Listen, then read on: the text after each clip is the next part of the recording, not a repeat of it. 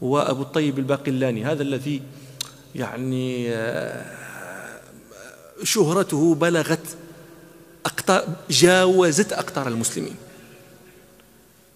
يذكرون أن ملك الروم بعث إلى الخليفة في ذلك الزمن أن يبعث لي برجل عالم من علمائكم أسأله بعد أسئلة عن عن دينكم.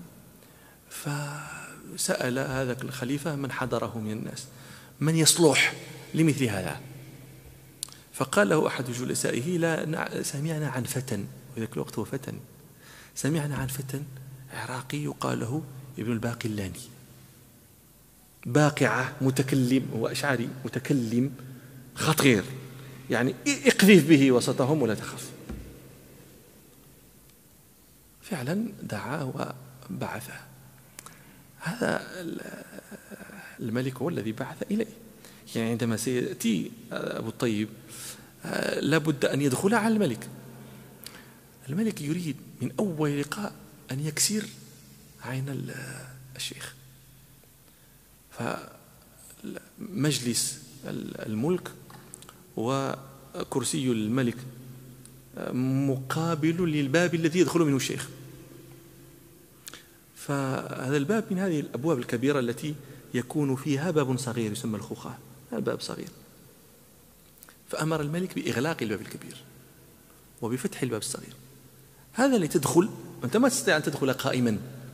تحني رأسك. لتدخل. كرسي الملك مقابل للباب الصغير. يعني إذا أراد أن يدخل الشيخ سيحني رأسه. وإن كان هو في ذهنه لا يحني رأسه إلا ليدخل. لكن الصورة ستعطي أنه حنى رأسه الملك أمامه ملك النصارى أمامه. جاء الشيخ. فرأى الباب فعلم أين يساق الحديث. فدخل مستدبرا. حنى رأسه مستدبرا. فلما رأى الملك صنيع باقلاني علم أنه رمي بداهية باقعة لما دخل سأله الملك قال له أنتم تزعمون أن القمر انشق لنبيكم. قالوا قال الباقلاني نعم. اقتربت الساعة وانشق القمر هذه حصلت في زمن النبي صلى الله عليه وسلم حتى رأوه رأوا القمر نصفين يتوسطهما الجبل. قال نعم.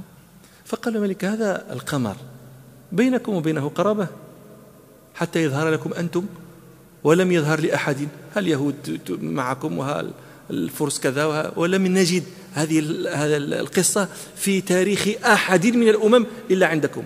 يعني إذا كان بينكم وبينه قرابة ظهر لكم ولم يظهر لغيركم.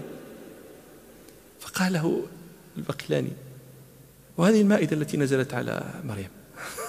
بينكم وبينها نسب. ولم نجدها نحن أيضا في تاريخ اليونان ولا في تواريخ الهند. ومثل هذا لو وقع حري أن يذكر في التواريخ. فما عرف الملك قال جوابك عن هذه أجيب به أنا عن القمر. مشكلة هذه. المهم كانت له مسائل في أيام. فما وجد في علماء ملته الذين بجانبه من يقوم لأبي الطيب.